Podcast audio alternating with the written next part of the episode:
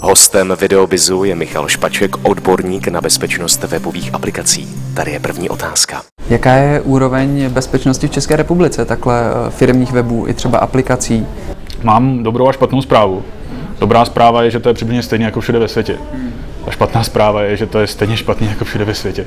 Čili a to procento těch stránek a aplikací, které jsou napadnutelné nějakým tím způsobem, ze kterých je možný dostat nějaký data, které se z nich dostat nemají, je poměrně vysoký. Říká se něco kolem 30 až 50% Je to fakt vysoký, to hodně vysoký. Co je to minimum, co by, co by firmy měly udělat, nebo uh, majitelé uh, firmních stránek, aplikací? A asi bych řekl, že aby se tomu tomu zabránilo, opět zase to není věc jako zadavatele. Zadavatel nemůže nic o tom tušit, protože třeba prodává dřevěné hračky, tak nemá zajímat nějaký unik informací.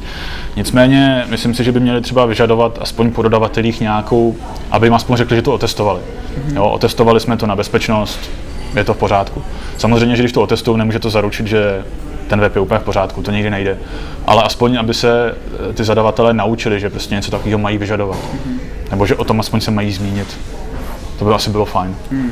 To je asi to minimum, který můžou udělat. Jak poznat dobrého dodavatele?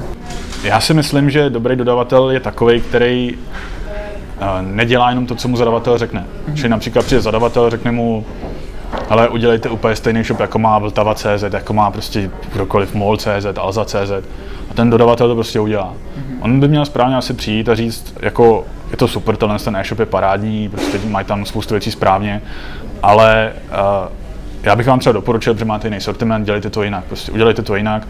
Čili ten dodavatel by měl spíš s tím zákazníkem nebo se svým zadavatelem nějak komunikovat, prostě spíš jako poradit, nejenom prostě udělat to, co má, ale opravdu mu poradit, říct mu prostě, koukejte, tohle to udělejte jinak, protože to se ve vašem sortimentu třeba nebude vyplácet, prostě udělejte to takhle a takhle. To si myslím, že by byl dobrý dodavatel.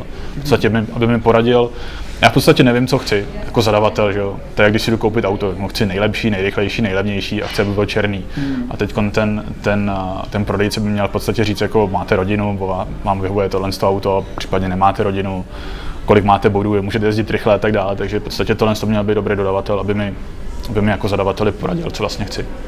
A z hlediska bezpečnosti třeba osobních počítačů podnikatelů, na co by si měli dát pozor, eh, hesla k, k internetovému bankovnictví, k e-mailům? Asi nejdůležitější je to, aby když, se to, když to řeknu jednoduše, aby neklikali na všechno, co jim přijde do e-mailu. Čili dneska vám chodí do e-mailu spoustu věcí, které ani nechcete, že přijde vám nabídka z Nigérie, pošlete mi půl milionu dolarů a já vám pošlu 80 milionů a tak dále. Jsou tam různé odkazy, takže určitě neklikat na všechno, co přijde do pošty. Hmm. Případně neklikat na všechny odkazy na stránkách, koukat se, je to dost nebezpečný. A v podstatě těle s tím můžou vznikat i problémy z těch počítačů, těch, těch podnikatelů jako takových. Potom z nich může být uh, vytaženo nebo ukradeny přístupy do bankovnictví a tak dále. Hmm. Takže asi asi používat vlastní hlavu a neklikat na to. Když mi napíše nějaký neznámý člověk, hele, tady je super fotka, klikni si na ní a spust ten program, tak bych se měl zamyslet a říct si, hm, znám ho, neznám ho, nemám na to klikat. Takže asi, asi tak.